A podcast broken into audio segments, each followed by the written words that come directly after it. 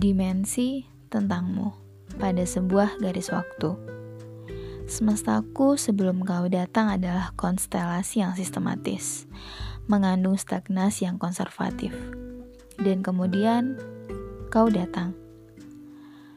Kau menjadi seseorang yang memorak-morandakan jagat rayaku.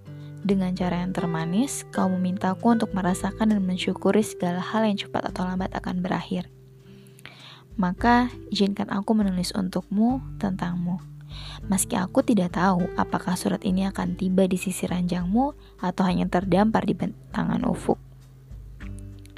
Izinkan aku mengabadikan perjalanan kita, agar aku tidak lupa bahwa suatu ketika di antara perjumpaan dan selamat tinggal, malam pernah dipenuhi senyum, senja pernah menjadi bait puisi, hujan pernah mengantarkan kerinduan, dan tangan kita pernah saling bergandengan.